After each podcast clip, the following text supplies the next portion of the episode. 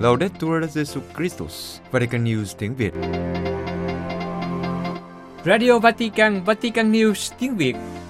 Mời quý vị nghe chương trình phát thanh hôm nay thứ hai ngày 18 tháng 12 gồm có Trước hết là kinh truyền tiên với Đức Thánh Cha, kế đến là một điểm sách và cuối cùng là giáo hội tuần qua. Bây giờ kính mời quý vị theo dõi kinh truyền tiên với Đức Thánh Cha.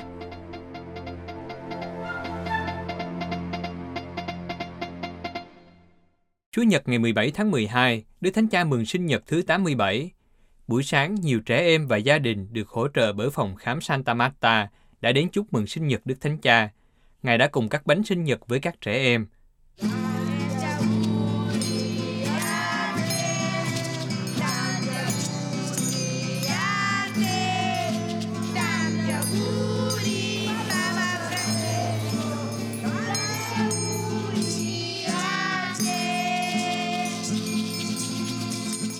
Hôm nay, Chúa Nhật ngày 17 tháng 12, lúc 12 giờ trưa, Đức Thánh Cha đã đến cửa sổ Dinh Tông Tòa để chủ sự buổi đọc kinh truyền tin với các tín hữu hiện diện tại quảng trường Thánh Phêrô.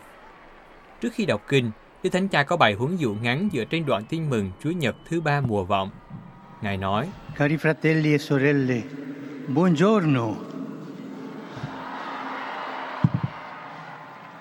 Oggi, terza domenica di Avvento, il Vangelo ci parla della missione di Giovanni il Battista, indicandolo come profeta mandato da Dio per dare testimonianza alla luce. Anh chị em thân mến, chào anh chị em.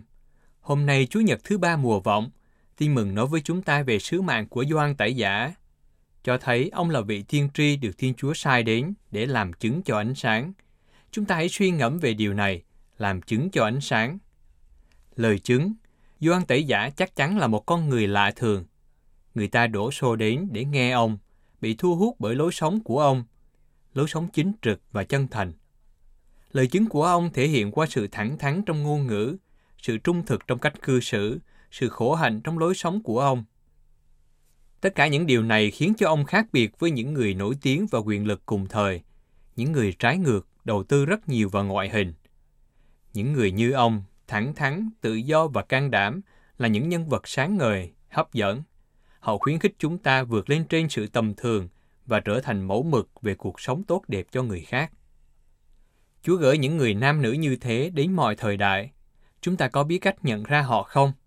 Chúng ta có cố gắng học hỏi từ lời chứng của họ và tự chất vấn bản thân không? Hay chúng ta để cho mình bị mê hoặc bởi những nhân vật thời trang và chúng ta chạy theo những thái độ hời hợt? Ngược lại, Doan Tẩy Giả đã tỏa sáng khi ông làm chứng cho ánh sáng. Nhưng ánh sáng của ông là gì? Chính ông đã trả lời cho chúng ta khi ông nói rõ ràng với đám đông đến nghe ông rằng Tôi không phải là ánh sáng, không phải là đấng Messia. Ánh sáng là Chúa Giêsu, Chiên Thiên Chúa, Thiên Chúa cứu độ. Chỉ có người cứu chuộc, giải thoát, chữa lành và soi sáng chúng ta. Vì lý do này, Gioan là tiếng nói đồng hành với những người anh chị em đến với lời. Ông phục vụ mà không tìm kiếm danh dự hay địa vị. Ông là ngọn đèn, trong khi ánh sáng là Chúa Kitô hàng sống. Anh chị em thân mến, gương của Thánh Gioan Tẩy Giả dạy cho chúng ta ít nhất hai điều. Thứ nhất, chúng ta không thể tự cứu mình. Chỉ nơi Thiên Chúa chúng ta mới tìm được ánh sáng sự sống. Thứ hai, mỗi người chúng ta với sự phục vụ, gắn kết, khiêm nhường, với chứng tá cuộc sống và luôn với ân sủng của Thiên Chúa, chúng ta có thể trở thành ngọn đèn soi sáng và giúp cho người khác tìm ra con đường gặp gỡ Chúa Giêsu. Vì vậy chúng ta tự hỏi, làm thế nào tôi trong môi trường mà tôi đang sống, không phải một ngày xa xôi mà ngay bây giờ, trong Giáng sinh này, có thể trở thành chứng nhân của ánh sáng, chứng nhân của Chúa Kitô. Xin mẹ Maria, tấm gương thánh thiện, giúp cho chúng ta trở thành những người nam nữ phản chiếu Chúa Giêsu, ánh sáng đến thế gian. Kính mời quý vị hiệp ý đọc kinh truyền tin với Đức Thánh Cha. Angelus Domini nunciavit Maria.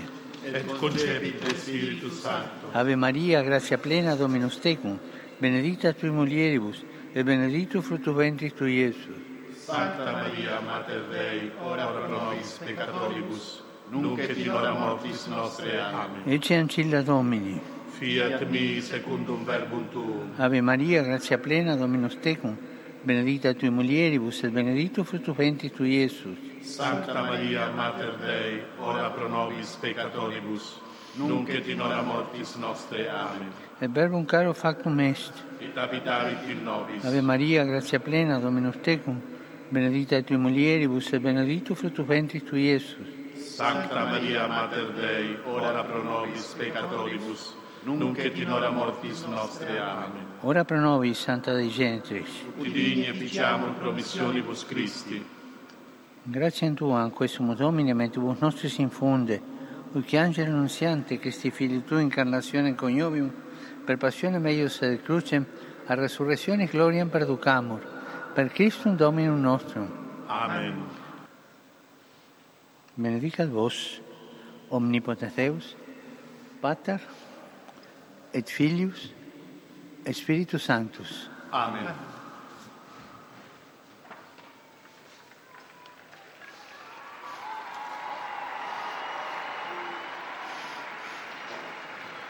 Sau kinh truyền tiên, Đức Thánh Cha nhắc lại, hôm qua tại đền thánh Đức Mẹ Luan ở Argentina, Đức Hồng Y Eduardo Pironio đã được phong chân phước.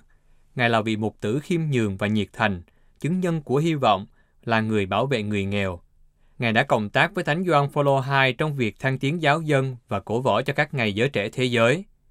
Kế đến, Đức Thánh Cha cũng nhớ đến hàng ngàn người di cư băng qua rừng Darien giữa Colombia và Panama. Nhiều người, trong số đó có rất nhiều phụ nữ và trẻ em bị lừa với những lời hứa hảo huyền. Nhiều người đã bỏ mạng trong rừng sâu. Đức Thánh Cha kêu gọi nỗ lực của cộng đồng quốc tế để hỗ trợ và ngăn chặn thảm họa này.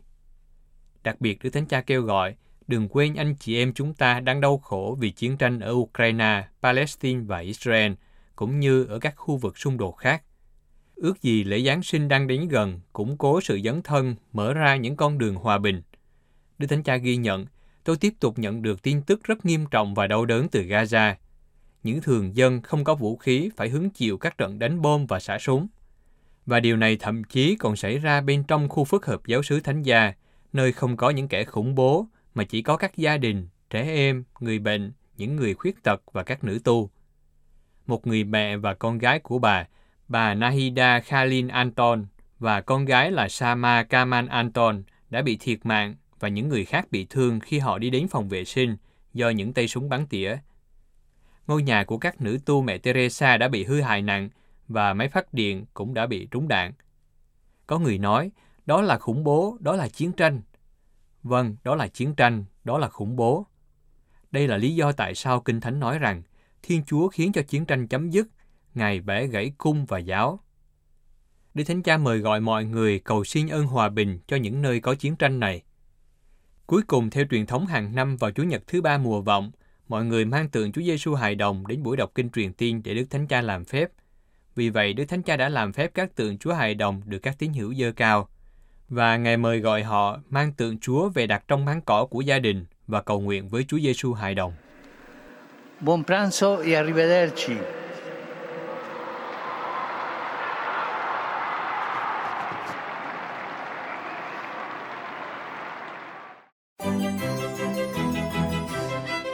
Vatican News tiếng Việt Chuyên mục Điểm sách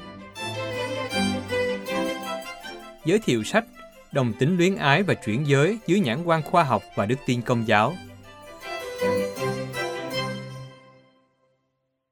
Chào mừng bạn đến với chuyên mục điểm sách của Vatican News tiếng Việt. Chuyên mục điểm sách được phát vào thứ hai hàng tuần với mong muốn giới thiệu đến thính giả những tác phẩm công giáo. Chúng tôi hy vọng rằng chuyên mục sẽ mang đến cho bạn những cuốn sách hay và ý nghĩa, hầu giúp thăng tiến đời sống đức tin cũng như cổ võ những giá trị Kitô giáo và nhân văn. Kính chào quý thính giả. Tuần này chúng ta cùng đến với tác phẩm Đồng tính luyến ái và chuyện giới dưới nhãn quan khoa học và đức tin công giáo. Tác giả Bác sĩ Trần Như Ý Lan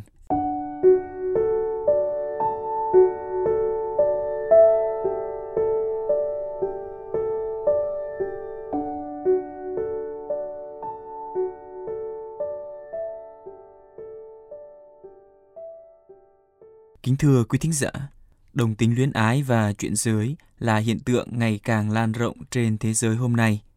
Đây là vấn đề vừa tế nhị, vừa hết sức phức tạp. Tế nhị vì nếu trình bày không khéo, rất dễ bị quy tội kỳ thị và phân biệt đối xử.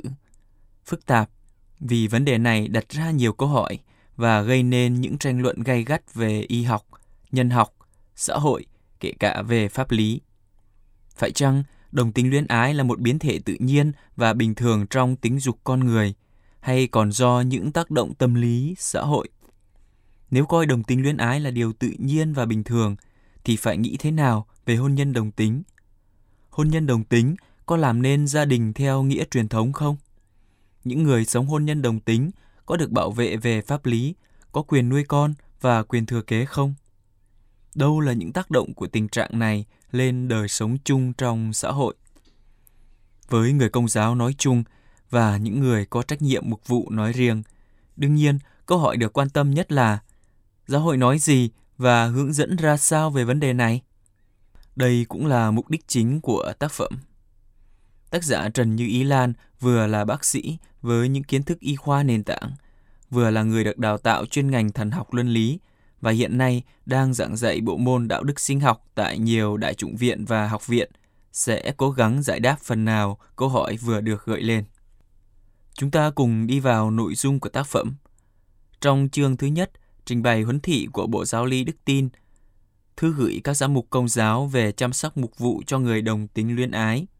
Trong số thứ 12, huấn thị xác định, vậy thì những người đồng tính luyến ái phải làm gì để theo chân Thiên Chúa? Một cách nền tảng, họ được mời gọi để thực hiện ý Thiên Chúa trong đời sống của họ bằng cách nối kết bất cứ đau khổ và khó khăn mà họ gặp phải do bởi tình trạng của họ với hy sinh và thập giá của Đức Chúa. Thập giá đó, đối với người tín hữu, là hy sinh mang lại hoa trái, vì từ sự chết đó đem lại sự sống và sự cứu rỗi. Trong khi bất cứ tiếng mời gọi nào vác thập giá hay hiểu biết đau khổ của Kitô giáo theo cách này có thể đoán trước là sẽ gặp phải chế giễu cay đắng của một số người. Nên nhớ rằng đây là con đường dẫn đến sự sống vĩnh cửu cho tất cả những ai theo Đức Kitô. Thật vậy, không gì khác hơn là giáo huấn của Thánh Tông đồ Phaolô gửi tín hữu Galat khi Ngài nói rằng Thánh Thần làm phát sinh trong đời sống người tin bác ái, hoan lạc, bình an, nhẫn nhục, nhân hậu, từ tâm, trung tín, hiền hòa, tiết độ. Và hơn nữa, anh em không thể thuộc về Đức Kitô trừ khi anh em đóng đinh tất cả các dục vọng và đam mê. Tuy nhiên, dễ hiểu lầm nếu người ta đơn thuần nhìn sự tự hủy như một nỗ lực vô nghĩa. Thập giá là sự tự hủy chính mình, nhưng dùng trong thi hành thánh ý Thiên Chúa, đấng làm cho sự sống đến từ sự chết và ban sức mạnh cho những ai tín thác vào Ngài để thực thi nhân đức thay vì nết xấu. Các Kitô hữu đồng tính được mời gọi như tất cả mọi chúng ta sống khiết tịnh, khi họ dâng hiến đời họ để hiểu biết bản chất của lời mời gọi riêng tư của Thiên Chúa dành cho họ. Họ sẽ có thể cử hành bí tích hòa giải một cách trung thành hơn và đón nhận ân sủng của Thiên Chúa ban tặng một cách tự do để hoán cải cuộc đời họ tràn đầy hơn theo con đường của Ngài. Chúng ta cùng đi vào phần mục lục của tác phẩm. Nội dung của tác phẩm được chia làm hai phần chính. Trong phần đầu tiên, tác giả giới thiệu cho người đọc những văn kiện chính thức của huấn quyền, cũng như những tài liệu của một số hội đồng giám mục trên thế giới về vấn đề này. Chẳng hạn, chỉ thị về các tiêu chuẩn để nhận định ơn gọi đối với những người có khuynh hướng đồng tính luyến ái trong việc thông nhận vào chủng viện và chức thánh của Bộ Giáo dục Công giáo. Bức thư về tính dục con người, trích thư mục vụ ngày 25 tháng 3 năm 2023 của Hội đồng Giám mục Bắc Âu. Ghi chú giáo lý về các giới hạn luân lý của việc thao túng kỹ thuật trên thân thể con người của Hội đồng Giám mục Hoa Kỳ vào ngày 20 tháng 3 năm 2023. Trong phần thứ hai, tác giả cố gắng trình bày cái nhìn tổng hợp về từng lĩnh vực qua các bài viết riêng về đồng tính luyến ái, chuyện giới, lý thuyết về giới. Chẳng hạn, đồng tính luyến ái dưới nhãn quan khoa học, thần học luân lý công giáo và mục vụ. Chuyện giới tính, một nhận định trên phương diện y khoa và thần học luân lý công giáo. Người trẻ sống điều kỳ diệu của phái tính là nam, là nữ, nhận định về lý thuyết giới.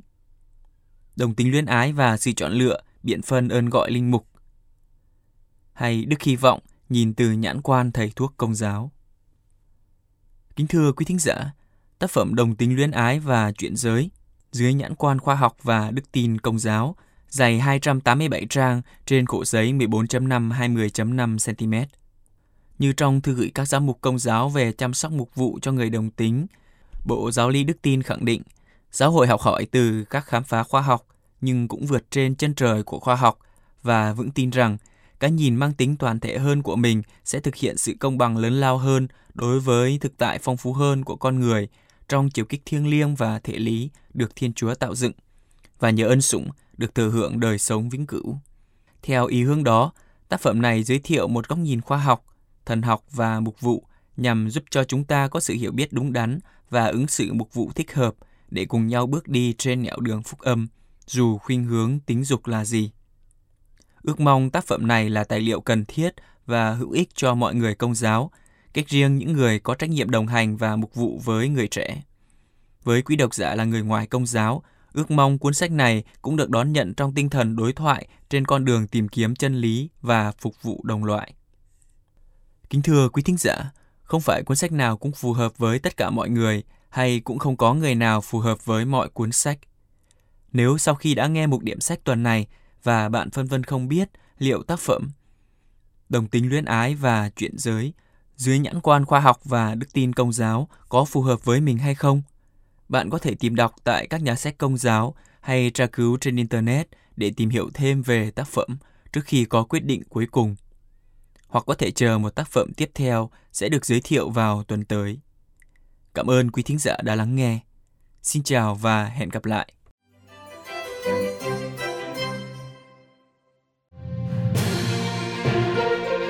Vatican News tiếng Việt Chuyên mục Giáo hội tuần qua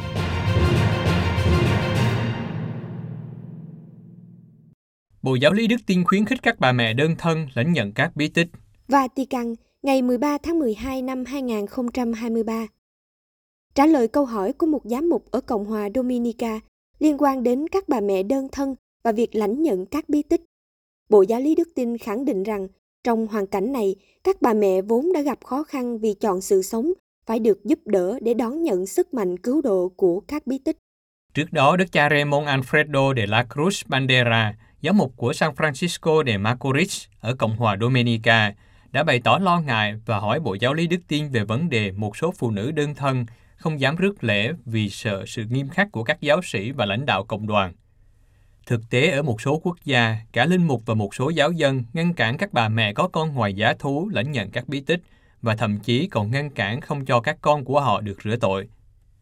Trong thư trả lời cho Đức cha Raymond Alfredo de la Cruz Bandera, với sự phê chuẩn của Đức Thánh Cha, Đức Hồng Y Victor Manuel Fernandez, Tổng trưởng Bộ Giáo lý Đức Tin đã nhấn mạnh rằng, gần đây Đức Thánh Cha nhắc lại, Thánh thể là sự đáp lời của Thiên Chúa đối với cơn đói sâu thẳm nhất của tâm hồn con người – cơn đói khác sự sống đích thực.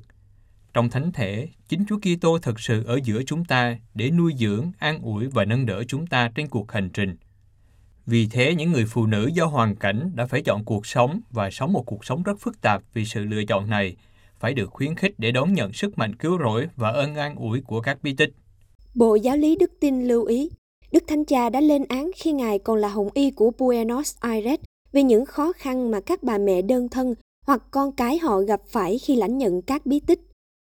Có những linh mục không rửa tội cho con của những phụ nữ đơn thân vì họ không được thụ thai trong sự thánh thiên của hôn nhân. Đó là những người đạo đức giả ngày nay, những người đã giáo sĩ hóa giáo hội, những người làm dân chúa xa rời ơn cứu độ. Ghi nhận lòng can đảm của những phụ nữ tiếp tục mang thai trong hoàn cảnh khó khăn, Đức Hồng Y Tổng trưởng trích bài phát biểu của Đức Thánh Cha trong một hội nghị vào ngày 4 tháng 9 năm 2015 rằng Tôi biết làm một bà mẹ đơn thân không dễ dàng. Tôi biết đôi khi người ta có thể nhìn các bạn một cách tiêu cực, nhưng tôi nói cho các bạn biết một điều. Các bạn là những phụ nữ can đảm vì đã có thể sinh ra những người con này. Các bạn có thể giết khi chúng còn trong bụng, nhưng các bạn tôn trọng sự sống, các bạn tôn trọng sự sống đang ở bên trong mình và Chúa sẽ thưởng cho các bạn vì điều này. Đừng xấu hổ, hãy ngẩng cao đầu bước đi, hãy tự nhủ, tôi không giết con tôi, tôi đã đưa chúng vào thế giới. Thư được ký bởi Đức Hồng Y Fernandez tiếp tục. Theo nghĩa này, hoạt động mục vụ của các giáo hội địa phương phải làm sao để mọi người hiểu rằng việc làm mẹ đơn thân không ngăn cản lãnh nhận thánh thể. Như tất cả các Kitô hữu khác, một khi đã lãnh nhận bí tích hòa giải, họ được tiến tới sự hiệp thông. Công đoàn giáo hội cũng phải đánh giá cao sự thật rằng họ là những phụ nữ đã đón nhận và bảo vệ hồng ân sự sống mà họ đã mang trong mình và đang đấu tranh mỗi ngày để nuôi dạy con mình. Chắc chắn có những tình huống khó khăn cần phải phân định và đồng hành về mặt mục vụ. Có thể xảy ra trường hợp một số bà mẹ này do hoàn cảnh đôi khi phải bán thân để nuôi gia đình. Cộng đoàn Kitô hữu được mời gọi làm mọi điều có thể để giúp họ tránh được nguy cơ rất nghiêm trọng này thay vì phán xét họ một cách gay gắt. Trong phần kết luận lá thư, Đức Hồng Y viết Tùy vào sự phân định của Đức Cha để đảm bảo những hành động như vậy không xảy ra trong giáo hội địa phương của Đức Cha. Đức Thánh Cha nhấn mạnh không ai phải hồi hương về một quốc gia có nguy cơ bị vi phạm nhân quyền. Vatican Đức Thánh Cha trong thư gửi sứ điệp đến diễn đàn người tị nạn toàn cầu lần thứ hai diễn ra từ ngày 13 đến ngày 15 tháng 12 tại Geneva tái khẳng định không ai phải hồi hương về lại một quốc gia có nguy cơ bị vi phạm nhân quyền nghiêm trọng hoặc thậm chí cái chết. Sự kiện được tổ chức 4 năm một lần để hỗ trợ thực hiện các mục tiêu của Hiệp ước Toàn cầu về người tị nạn, quy tụ đại diện của các quốc gia và các tổ chức. Tại diễn đàn, Đức Hồng Y Pietro Parolin, quốc vụ Khanh Tòa Thánh, thay mặt Đức Thánh Cha đọc sứ điệp. Trong sứ điệp, khi nói về thách đố của hiện tượng di cư, Đức Thánh Cha cho rằng mọi người phải có được tự do để chọn ra đi hay ở lại. Mọi người phải có cơ hội sống với một cuộc sống xứng nhân phẩm trên quê hương của mình. Nhưng trên thực tế, 114 triệu người bị buộc phải di dời do xung đột, bạo lực, tôn giáo và biến đổi khí hậu. Người ta không cần lý thuyết, nhưng cần phản ứng khẩn cấp và hiệu quả. Từ quan điểm này, Đức Thánh Cha tập trung vào nguyên tắc hồi hương an toàn và tự nguyện của những người bị buộc phải chạy trốn. Họ phải được tôn trọng nghiêm túc, và theo nghĩa này, không một ai phải hồi hương về lại một quốc gia mà họ có thể phải đối diện với những vi phạm nhân quyền nghiêm trọng hoặc thậm chí phải chết. Trái lại, tất cả chúng ta đều được kêu gọi để tạo ra các cộng đoàn sẵn sàng và cởi mở chào đón, thăng tiến, đồng hành và hội nhập những người đến gõ cửa nhà chúng ta. Để đạt được mục đích này, theo Đức Thánh Cha, cần phải chấp nhận rằng trở thành người tị nạn không đơn thuần là chỉ trao cho họ một chỗ ở, nhưng đúng hơn là sự nhìn nhận nhân phẩm của một người do Thiên Chúa ban. Ngài lưu ý, cùng là thành viên của một gia đình nhân loại, mỗi cá nhân đều xứng đáng có một nơi ở có thể gọi là nhà, nghĩa là có lương thực, có thể tiếp cận các dịch vụ chăm sóc sức khỏe và giáo dục, cũng như có công ăn việc làm. Nhưng điều đó cũng có nghĩa là có một nơi mà cá nhân được hiểu và hội nhập, yêu thương và chăm sóc, có thể tham gia và đóng góp. Người tị nạn là những người có quyền và nghĩa vụ chứ không chỉ đơn giản là đối tượng được giúp đỡ. Đức Thánh Cha hy vọng cuộc gặp gỡ ở Geneva là một minh chứng cho mong muốn giải quyết vấn đề lớn về người tị nạn như một trách nhiệm chung. Hy vọng diễn đàn sẽ có thể làm sống lại chủ nghĩa đa phương cũng như tinh thần và tầm nhìn của Công ước về người tị nạn được ký tại Geneva năm 1951, đồng thời nắm bắt cơ hội để tái khẳng định các nguyên tắc về tình huynh đệ và liên đới thông qua sự hợp tác quốc tế lớn hơn và chia sẻ gánh nặng do đó giảm bớt áp lực lên các quốc gia tiếp nhận người tị nạn. Cha Leopold Fezen được tìm thấy bị giết bằng dao tại nhà xứ ở thủ đô Congo. Kinshasa, ngày 12 tháng 12 vừa qua, cha Leopoldo Fezen, linh mục thừa sai dòng Salesian 82 tuổi, được tìm thấy bị giết bằng dao tại nhà xứ của giáo sứ Đức Mẹ phù hộ các giáo hữu ở thủ đô Congo. Cha Leopold Fesen sinh tại Hesten, Bỉ ngày 19 tháng 8 năm 1941. Cha gia nhập dòng Salesian của Thánh Gioan Bosco, khấn dòng năm 1961 và thuộc phong linh mục ngày 13 tháng 9 năm 1967. Từ năm 1961, cha đến Congo truyền giáo. Trong những năm dài truyền giáo ở quốc gia Phi Châu này, cha đã dành nhiều tâm huyết cho hoạt động của thành phố của giới trẻ ở Lubumbashi, một trong những trường chuyên nghiệp tốt nhất ở Katanga nơi cung cấp các khóa học về nghề mộc, cơ khí ô tô, xây dựng, hàng, cơ khí và nông nghiệp và có một trường nội trú cho 60 trẻ em. Cha Leopold Fenzen bị giết tại phòng của cha ở giáo xứ Đức Mẹ phù hộ các giáo hữu. Án mạng đã làm cho cộng đoàn địa phương rất đau buồn. Cha Leopold luôn được mọi người gọi với cái tên triều mến Cocopol. Đã lớn tuổi và có vấn đề về sức khỏe, Hiện cha không còn đảm nhiệm những công việc nặng nhọc ở cộng đoàn địa phương, nhưng vẫn quản lý các vườn trồng trọt để sản xuất rau quả cho trường học. Cảnh sát đang điều tra về cái chết của nhà truyền giáo, vẫn chưa xác định được ai giết cha và động cơ giết người.